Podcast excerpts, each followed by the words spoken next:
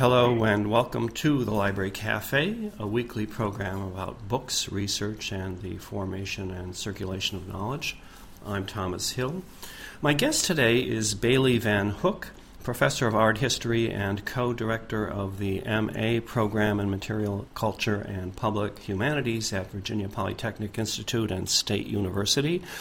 We're going to be talking by telephone about an artist who should be familiar to anyone who's ever stayed at Vassar's Alumni House, Violet Oakley, and about Professor Van Hook's new book, Violet Oakley An Artist's Life, published by Delaware University Press in 2016. Hello, Bailey. Hello. It's great to have you on the show. So, first off, could you describe the book as a matter of genre? I know this is a biography, and who was your intended audience? Well, first it would be just people who love biography, which I do. Uh-huh. I read my first one when I was about 11 or 12 years old, and I've continued to do so my whole life. And actually, as part of the preparation for this book, I read a lot more biographies of especially European and American women mm-hmm. who had been born, I said roughly 25 years in either direction of Violet Oakley. And it included Gertrude Bell, who was an explorer, Emily Post, the Queen Mum. I cheated a bit on that because mm-hmm. she was a little bit older. Willa Cather, uh, Edith Wharton, Beatrice Potter. So there are quite a few women in that category. Uh, beyond that, I would say it's. I mean, I am an academic American studies, people who are interested in the Gilded Age, yeah. American art history. So, anyway, the, the, book functions for me then as an historical monograph. You know, I'm an art librarian on a certain, somewhat overlooked genre in American art the beginning of the 20th century and the mural painters who preceded the great muralists of that later period in the 30s and 40s, like Diego Rivera and the artists working for the WPA, which he didn't participate in, I guess. So, so the question, I suppose, is: Is this work a kind of deeper investigation of your first book on mural painters? Well, actually, this is my third book. The it first one I wrote, yeah, the first one I wrote came out of my dissertation. It uh-huh. was on images of women in late 19th century and early 20th century American painting. And I had a whole chapter on mural painting. So I got more interested in it and realized it was a neglected area, that whole uh, late yeah. 19th, early 20th century. So I wrote a book on that called The Virgin and the Dynamo. Uh-huh. And then I got interested in Oakley, who's the major muralist of that movement.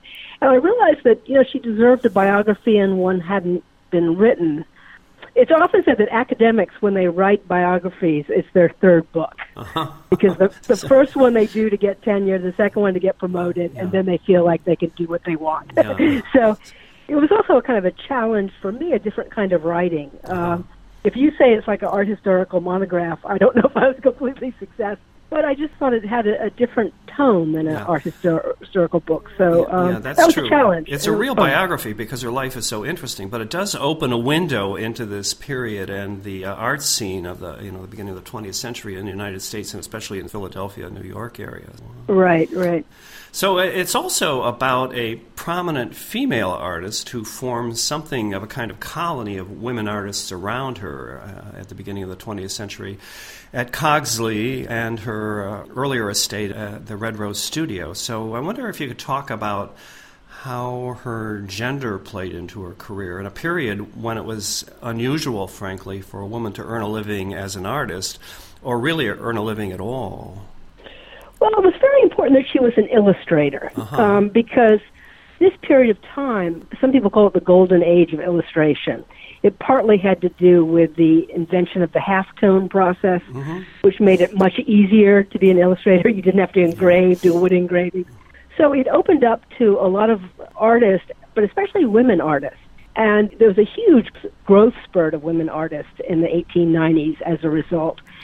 And I think part of it was also that you could connect it with that whole idea of separate spheres. Uh-huh. You know, that women were inside uh-huh. the home, domestic, yeah. men were outside the home. Working because this is essentially something you could do at home. And you could correspond with your editors by mail. You could send your things by mail. So you didn't really have to go out into the business sphere as yeah. much. So I think that was important in the number of women illustrators. Also, they lived, the three illustrators and a, and a friend lived together at the Red Rose in Cogslea. And I think that one of them was not an illustrator, and she performed as kind of the wife. You know, if you've ever read A Room of One's Own. Uh, yes, um, Virginia Woolf. Yeah, yeah that you need, every every woman needs a needs a needs a wife to handle the details. Yeah, I think um, uh, Linda Nochlin so may, may, touch on that. Yeah, Linda Nochlin, yes, made that point too. You're absolutely right. Why have there been no great women yes, artists? Yeah. So they had somebody who basically ran the household and hired the servants and did the shopping and everything like that. So it became possible for these three women to devote themselves almost wholly to their careers. So that was a very unusual setup. It was a time also, apart from book publishing and the, and the opportunities that afforded for illustration, there was this huge explosion of periodical literature and periodical readerships, wasn't there, at this time? So there were journals that needed illustrations. And so there was a market, I guess. Um, yes, definitely. Century, yeah. Harper's, McClure's. Women's Home Companion. Yeah. I mean, numerous ones. Yes. You're absolutely right. Yeah, there was photography, but it wasn't as common to have photographic illustration. Not for stories, for nonfiction articles, definitely, but yeah. not for stories. So there was still a market for illustrators for those. Yeah, and also posters and things. I mean, it was the it was the golden age of the poster too, uh, yeah. uh, the art poster. Often the poster would accompany would be the same as the cover of a book, and uh-huh. it would uh-huh. illustrate the book. So, so how did Oakley decide to become an artist? I mean, I know there were other artists in the family who served as role models for her, especially women. Yes, she would have said it was in her, her blood. Yeah. you might say it was in her, in her genes to be an artist. Yeah. At one point, said she had 14 professional artists in her family, and uh-huh. that included both her grandfathers, uh-huh. who probably knew each other yeah. at the National Academy of Design. Yeah. But also, as you mentioned, many women artists. Her mother had been an artist before her marriage. Three of her aunts had been. One of her aunts actually had a studio in New York City in the 1860s, uh-huh. which is almost unheard of. So they provided role models. You're absolutely right. It was never questioned in her family that she could be an artist. Yeah. So that was very positive for her. Yeah. And then she studied with Howard Pyle expressly to become an illustrator, didn't she? She's a famous illustrator, American illustrator. Yes, he was sort of the, the capstone, I think, uh-huh. of her education. She started out at the uh, Art Students League. Uh-huh. She also studied at the Pennsylvania Academy of the Fine Arts, also in Paris. But importantly, Howard Pyle offered this course in illustration. It was the first in America. Mm-hmm. And he actually offered it first to the Pennsylvania Academy of Fine Arts, but they said illustration is not a fine art. So he went to Drexel, and that's where he offered his class. So she and also her sister in the beginning started out at Drexel. Well, I think in Frank Zappa, of course, necessity is the mother of invention. Uh, she and her sister are put in a position where they have to work to support the family early on, and they are artists. So that must have been a great spur to her development. The fact that there was this need there for her to produce. Uh, yes. Yeah, she came from a very, you know, pretty comfortable upper middle class background. She was raised in New Jersey in South Orange, and her father had a nervous breakdown mm. in 1894. I think it was probably the result of the financial panic of 1893. He worked downtown near Wall Street, and he lost almost all his investments. Uh-huh. And uh, he had a breakdown, and the family, the mother had to be supported, and Violet and her sister Hester went out, and and Hester was primarily a writer, and Violet, of course, an illustrator. So they had to pound the pavements basically to make money, and yeah. they were both very talented. And pretty soon after they decided to become professionals, they were financially successful uh-huh. and able to support their mother, and lived in New York at first, and then they moved to Philadelphia. Yeah. Well, they could get jobs as illustrators, uh, you know, sort of on the fly, but she then gets a major commission, doesn't she, in New York to decorate a church? Everybody always commented on her illustrations that she had a very strong design sense. Uh-huh. And several of her teachers suggested that maybe stained glass, with an emphasis on outline, would be a direction she could go in. So she got a letter from a stained glass manufacturer offering basically to create a stained glass window for her mm-hmm. if she designed it and she she did and she thought it was just a one off mm. and she didn't realize that it was actually a competition that he took the window to be seen by a rector of a church uh-huh. called All Angels, which uh-huh. was on the west side of Manhattan. And she got this commission. It was a huge commission. It was for an altarpiece and a mural and four stained glass windows. So because it was in New York, it was covered uh, Hmm. in all the art press as Yeah. well as the New York newspapers, and it was almost universally praised. Oh. Um, so that was very important in getting her in the public eye as somebody who's capable, basically, of doing this huge commission and also painting a mural on the walls of Yeah. this church. So that was a very important step. And I can't imagine her later career if she hadn't gotten Ah, that lucky break. Yeah. So is that work still standing? I mean, is the church still there in New York?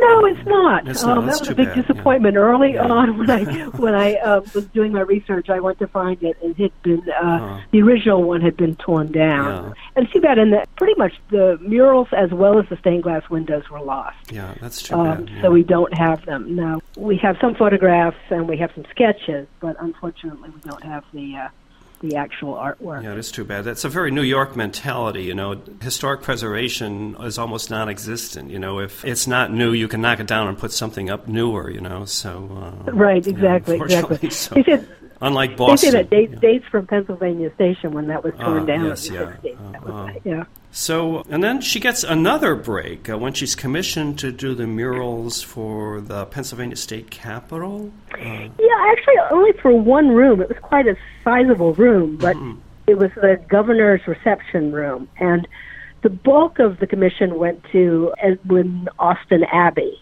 who was an, also an illustrator and a muralist. But. Yeah. she got that one room. The architect was very supportive, and first of all, he was hiring people who were resident of the, or or born in the state of Pennsylvania. So Uh-huh. that's kind Uh-huh. of another lucky break that she Yeah. had recently moved to Oh, to. Philadelphia. Yeah, yeah. Abbey wasn't born in Pennsylvania, though. He's a British pre-Raphaelite, yes. Nobody was born in Pennsylvania. Oh, I had No, no idea. Okay, Yeah. I'll see. Okay. Yeah.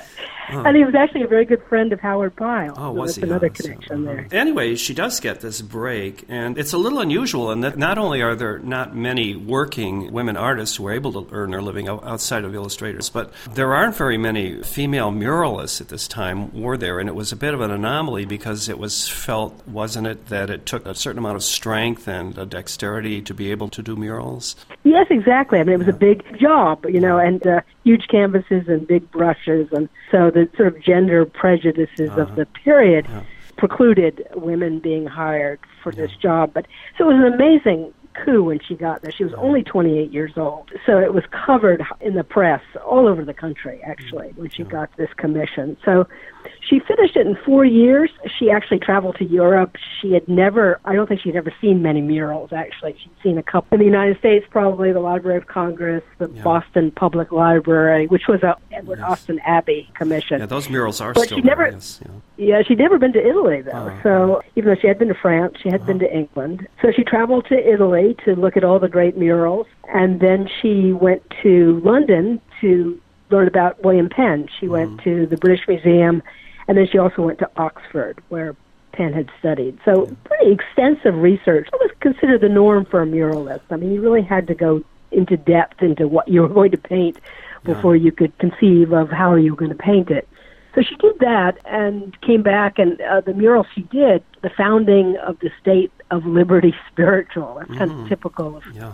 her kind of language, depicted everything from the beginning of the basically the Protestant Reformation through Penn's landing and his first sight of Pennsylvania. But that was the first project, but then Abbey died suddenly in 1911, and she got the commission that he had had mm-hmm. for the Senate and also the Supreme Court. So mm-hmm. actually, that took her all the way to 1927.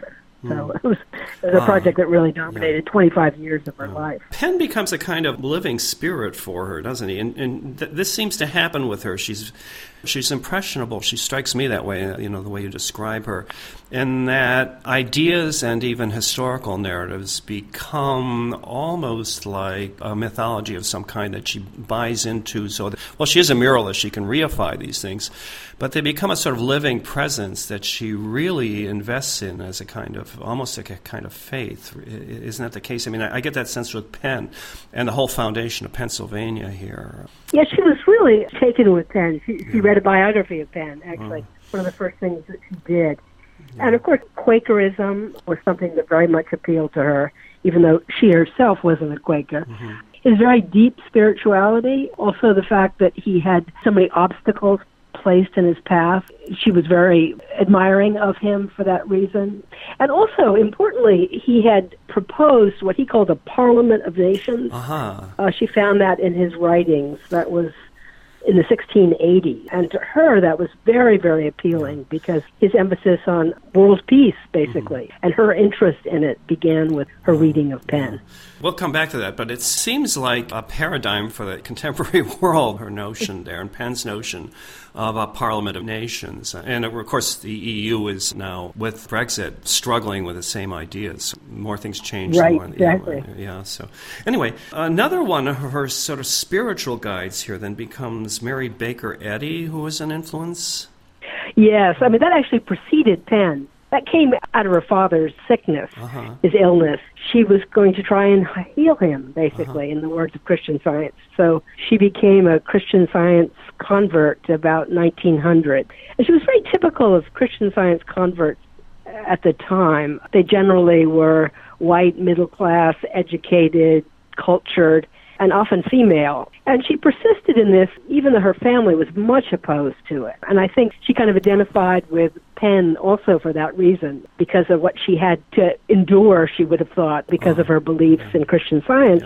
She saw Penn as enduring because of his Quakerism. Uh-huh. So she was sickly herself as well, wasn't she? At least as a child, especially. Yes, she had asthma. She suffered mm. terribly. I mean, yeah. there are notes uh, in her mother's diary of Violet being kept home because of her asthma, uh, uh-huh. and doctors being called in, and and she attributed her healing completely to Christian Science. So that doesn't happen till a little bit later, but nonetheless, it was a very important event in her life. And she actually documented it and sent it to the Mother Church in yeah. Boston, as huh. Christian scientists were encouraged to do. Mary Baker Eddy, she was just a generation earlier, wasn't she? I mean, she wasn't an early 19th century figure, late 19th century. Am I right there? Or, yeah, in early, in early 20th, actually. Early 20th, um, and, and, yeah. Uh-huh. Yeah, yeah. Violet Oakley actually saw her. I don't remember the uh-huh. year. It was yeah. maybe 1902, 1903. She saw her speak, and then she evidently rode by in a carriage and Oakley yeah. did a pencil sketch of uh, her. Interesting to get into this mindset, you know, in a way, because the whole movement there reminds me of the sort of alternative health movement of today a bit. It's throwing up its hands at conventional medicine and, and the problems with it and looking for alternatives to healing.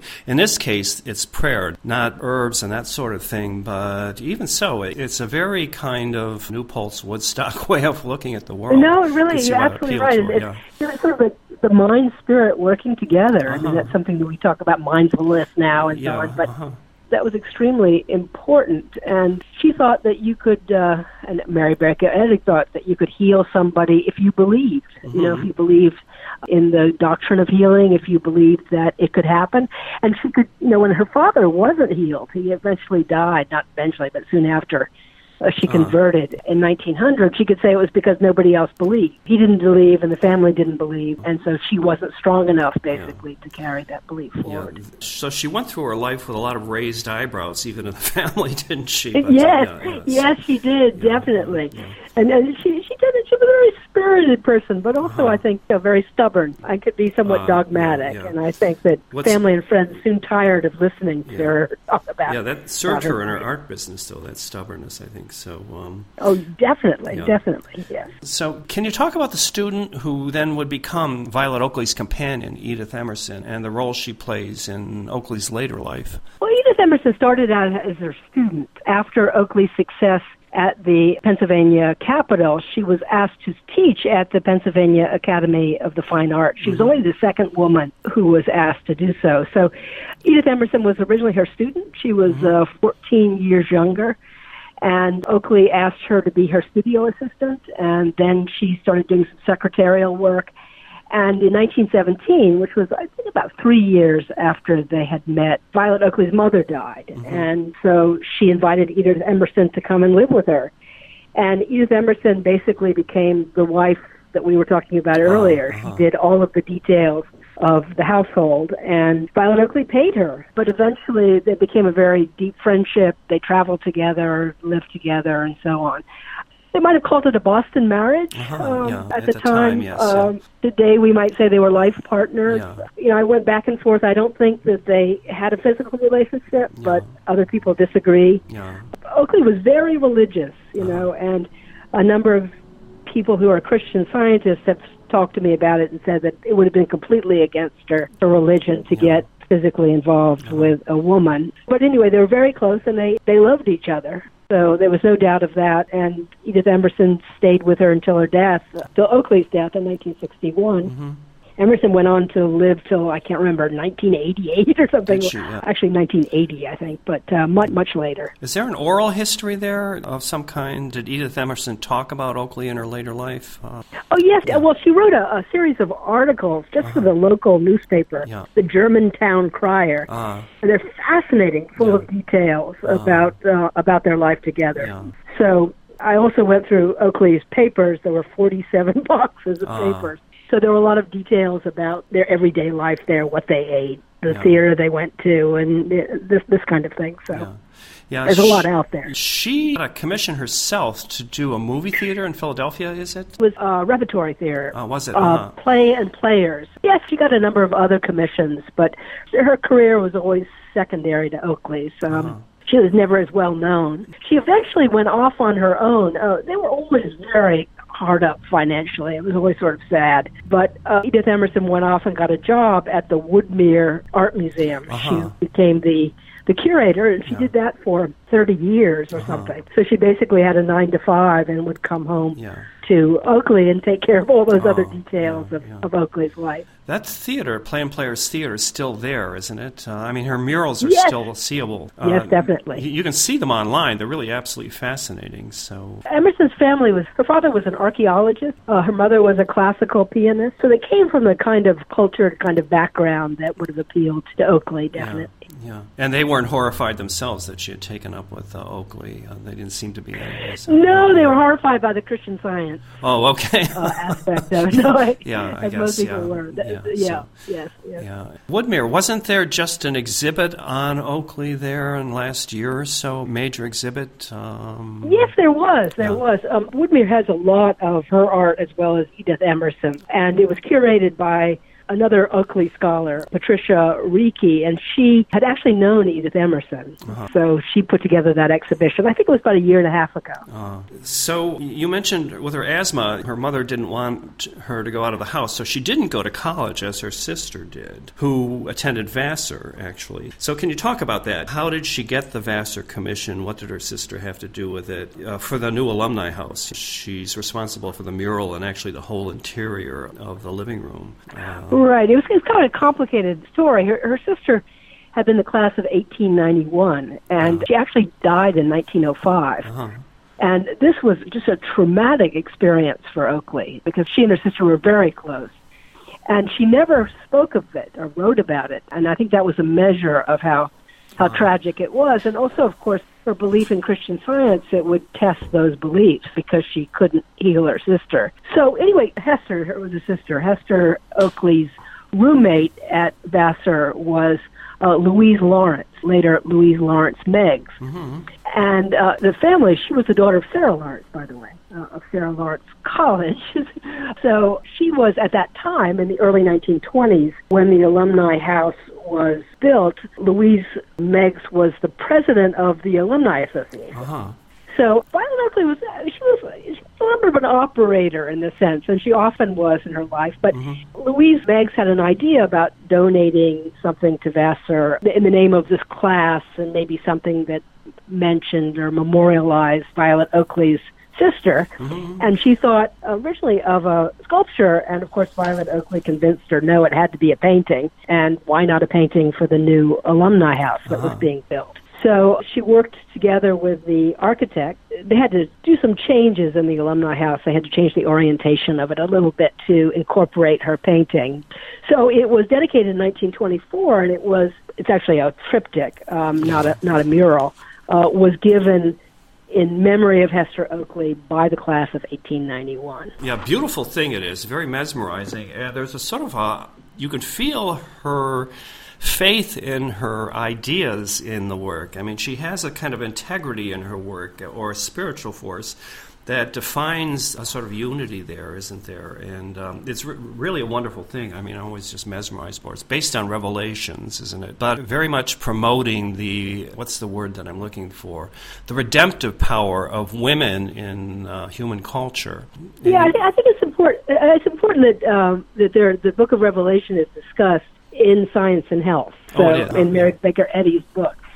So I think that the subject would have appealed appeal to Oakley partly for that reason. Uh-huh. But also, Christian scientists believe in the dual nature of the divine, that mm-hmm. it's both male and female. Uh-huh. So I think that that's very much played out, I guess, in that mural with a woman clothed by the sun and yeah. the fact that she's she's clutching the baby. Yes, I think yeah. that that would be an important explanation, I guess, of what is written in Revelation. Yeah, saving the baby from the dragon below. Yes, and um, yes, definitely, and raising definitely. him up. And this is the child who will rule all nations. Also, so you know you can see Penn in it here. I mean, yes, in his yes. internationalist uh, leaning. So I think that the fact that it's a maternal image and the fact that it's for a woman's college, yes, I've, uh-huh. I've always found that that was something that maybe not, I wouldn't have chosen it, maybe not appropriate, but the doctrine of educated motherhood was uh-huh. very important at that time. I mean, that was one of the reasons women went to college, yeah. they went to college to educate their children, especially their male children. So it could be connected with that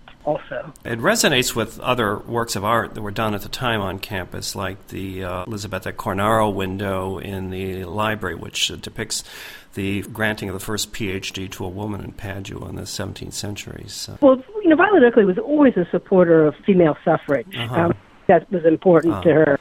Yeah. And of course, the, the women were given the right to vote in 1919. Yes, so yeah. the, uh, it was only five years before the uh, the, the uh, alumni house was was open. Yeah. So I think that's important also. Yeah. Vassar students were very involved in the suffragette movement at the time also. So also there's this little image of John eating the book that fascinates me as a medievalist in, in the triptych in, in the alumni house living room there. And it struck me as self-referential in a way in that Violet regards herself something like a prophet, doesn't she? Like John, you know, the author of Revelations here. And that she feels she has a message and it needs to get out and that it's something that can actually improve the lot of people. No, definitely. All through her writings, she spoke of herself as a prophet and Uh-huh. her work as prophetic. And she also often used the word sacred. I mean, she was a woman who had a very deep sense of her own role, basically, as an artist in society. Ah, and yes, and yeah. so, um, you know, the educational nature of, and the inspiring nature of what she was doing, of her art, was always extremely important to her. Yeah, high expectations regarding what the artist is about there, I think. So, anyway, uh, it's not just the uh, triptych that she does there for the living room, is it? It's the whole ensemble. It's a sort of Kunstgesamtwerk, that room, uh, you know, in its earlier rendition, you know, when she first finished it.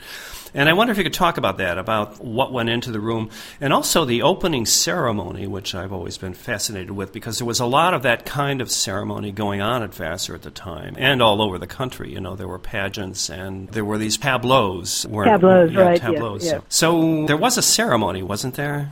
There was a ceremony, and and, and uh, Oakley loved pomp. you Uh-huh, know, yeah, he loved anything where there were there were robes and Ah, rolls, and Yeah. you know the ceremony. But she, as far as I know, she designed the ceremony along with Louise Lawrence Meigs, Uh-huh. and there were people. There were trumpeters, there were torchbearers, uh-huh.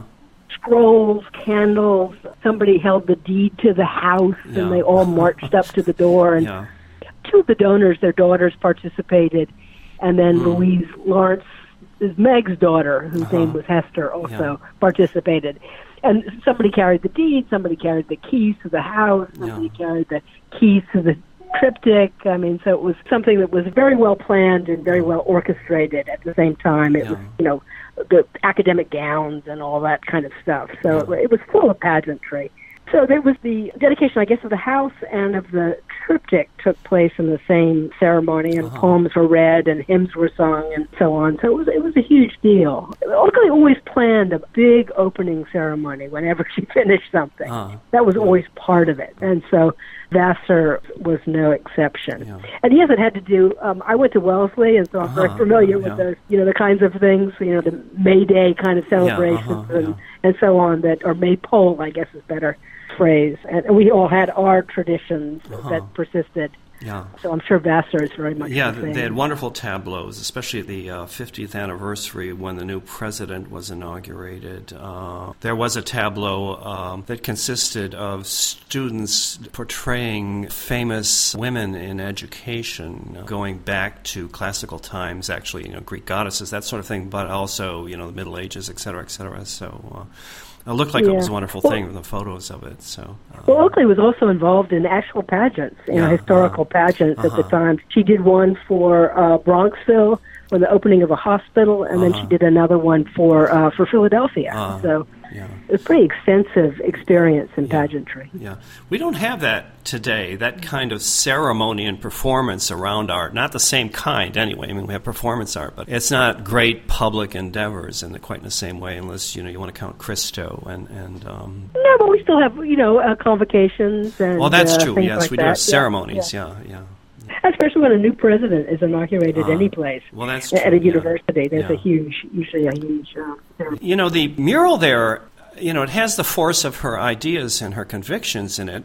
And the historical context for these is interesting. You mentioned suffrage. That's an important part of all this. Suffrage had just been achieved in the United States in 1919, as you said. The building was uh, finished in 1925, I think. And then, of course, the, First World War had just happened. So, you know, there is this background depicted in the mural of the dragon, you know, absolute devastation of revelations. So there is something to be saved here. And if you put yourself back in the time, even in our own time, I suppose you could see this. Uh, it gives the whole thing a kind of force, doesn't it? I mean, this idea that there's something in the salvific force of, you know, sort of female, if you want to centralize, that might somehow lead us to something better than what we have in terms of uh, international relations. So, Yes, definitely. I mean, that was something that you know her interest in world peace is Uh-huh. something that was long.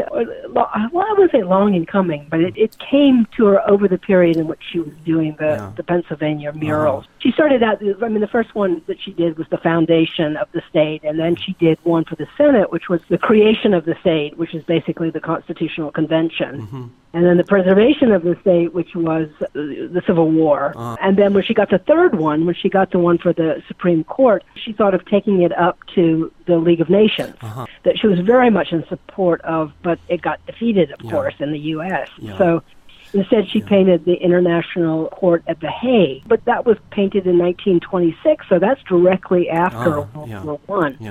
So, I mean, her interest in this was something that was very intense. And as I said, she thought that she could somehow convince people that the American example of the Constitutional Convention and the way our government is organized could somehow convince the world that this was the way to proceed Yeah. and avoid another great war, which of course it did not. Yeah, But, uh, yes. I think she believed with Wilson that the United States could be a model for peace and prosperity for the world. And then, of course, you could see Penn written all over this. So. yes, exactly, exactly. So then she has a later peace oriented project in Geneva, doesn't she? That takes up a good number of her later years. Uh, Yeah, she's never been to Geneva, and she really wanted to go and see the League of Nations at work. And she thought that the League of Nations, even though we had not joined, she thought that they could still be a force for good in the world. So she went there. And I think, you know, as I said, she was really an operator, and I think that she really did hope for a commission from the League of Nations, that she might get a mural in their building. But I think her, her work was perceived as too religiously oriented, yeah. probably for that. So she never got a commission, but she did draw and paint uh, most of the major players at the league. Over a three year period, she was there from 27 to 1930. So Yeah. she painted many of the participants. And later she did a book uh. that uh, basically commemorated all of these players. Yeah, uh, that was one way for her to make money to produce these books, wasn't it? That she done yeah. with the Pennsylvania Project also. Um, but usually she had very expensive taste. Uh-huh. She had very good taste, but yeah. very expensive taste, and usually so much money went into the high quality Production, paper yeah, and the printing and the leather binding and everything that she never really made much money off of them. Yeah, these were commission books where you asked people to subscribe before you actually gave them the books. So, yes, exactly, exactly in this period, then, in your later life, the, the, United Nations does step in where the League of Nations left off, and the UN headquarters is built, certainly after the Second World War. And I wonder, I'm not familiar enough with the artwork in uh, UN building, but she doesn't get chosen to do any kind of murals for that, does she? And then uh, neither, before the war, was involved with the WPA, where there were mural commissions. So I, I wonder about that, how she got overlooked when so many murals were being painted all over the nation. It was partly her style. The style that she painted in, which we, you know, a kind of Beaux Arts style, was pretty old fashioned by the late 20s and the early yeah. 30s. So she might not have been considered on stylistic grounds. But also, she had been paid really well for the murals that she had done. It's interesting in the in the Beaux Arts period, muralists were paid by the square foot. Uh-huh and she got fifty dollars a square foot for her later uh-huh, murals, yeah. which was what men like Abbey got too, yes, and that was nowhere near what the WPA no. got. Uh, so the, there's some, I guess you'd say, a prospectus from yeah. the WPA in her papers in which she does all the calculations, and it comes out to something like eight or ten dollars a square foot. So she definitely considered herself that was not enough money and not enough prestige and not enough status and all those things. And she also wouldn't participate in competitions mm. because she said her work basically should stand for her reputation. She didn't yeah. need to do that. And yeah. so that the whole spirit of the WPA, yeah. even though she was a great admirer of Roosevelt, the spirit of the of the PA was definitely not what Miss Oakley was yeah, used no. to. No, it was set up so that artists could put food on the table, not to make artists wealthy. So uh, exactly, yeah. Uh, lastly, you know, just uh, I wonder if you have any final thoughts about Violet Oakley. You know, can we learn, say, from her artistic career? Uh, do you place any credence in her prophetic vision? Uh, you know, is she an artist for her own time? Do you think, or a woman for her own time? I certainly hope so. Yeah. you know, I hope that she believes in little peace that someday we might get closer to it than we are today. Yeah. But it's interesting. I think she was, in many ways, she was out of step with her time, mm-hmm. but in many ways, because she was not a modernist. But in many ways, she did reflect the period. I talk with my students, many of whom are studio art majors. Uh-huh, uh, you know, about yeah. does does art does art have the possibility to change yeah. the world? Yeah. I mean, and that was very much in the air in the after World War One and the twenties. If you think about artists as different as Malevich or Mondrian. Uh-huh. I mean, they very much yeah. believed in had an idealistic yeah. view of what art could do. Yeah. So uh, I think in our more cynical age, we don't think so, but uh, we can certainly hope that it would would happen. Yeah, yes. yeah. There's something about this notion that we uh, can evolve to an international government that's ruled by a principle of peace that still appeals, especially, doesn't it? Yes. And as I say, yes, you know, the yes. Brexit and the European Union, she would have loved the European Union. So would Penn. Oh, I mean, Penn's essay that she bases so much on is basically a description of the European Union, you know, centuries before it came to be. So Yes, uh, exactly. and something too about the notion, uh,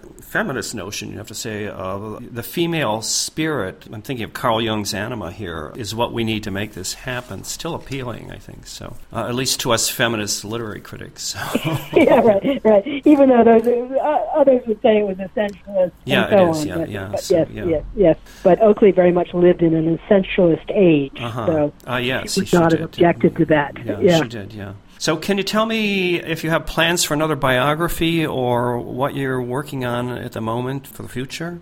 Well, actually, uh, I'm retiring. Oh, you uh, are? in the Uh-huh. summer. Yeah. I am, and I'm going to write a mystery. Ah, ah. it's going to be based in 1906 because I figure if I know Ah. about any other period of uh-huh. history, I know about the early 20th century in New York. Yeah.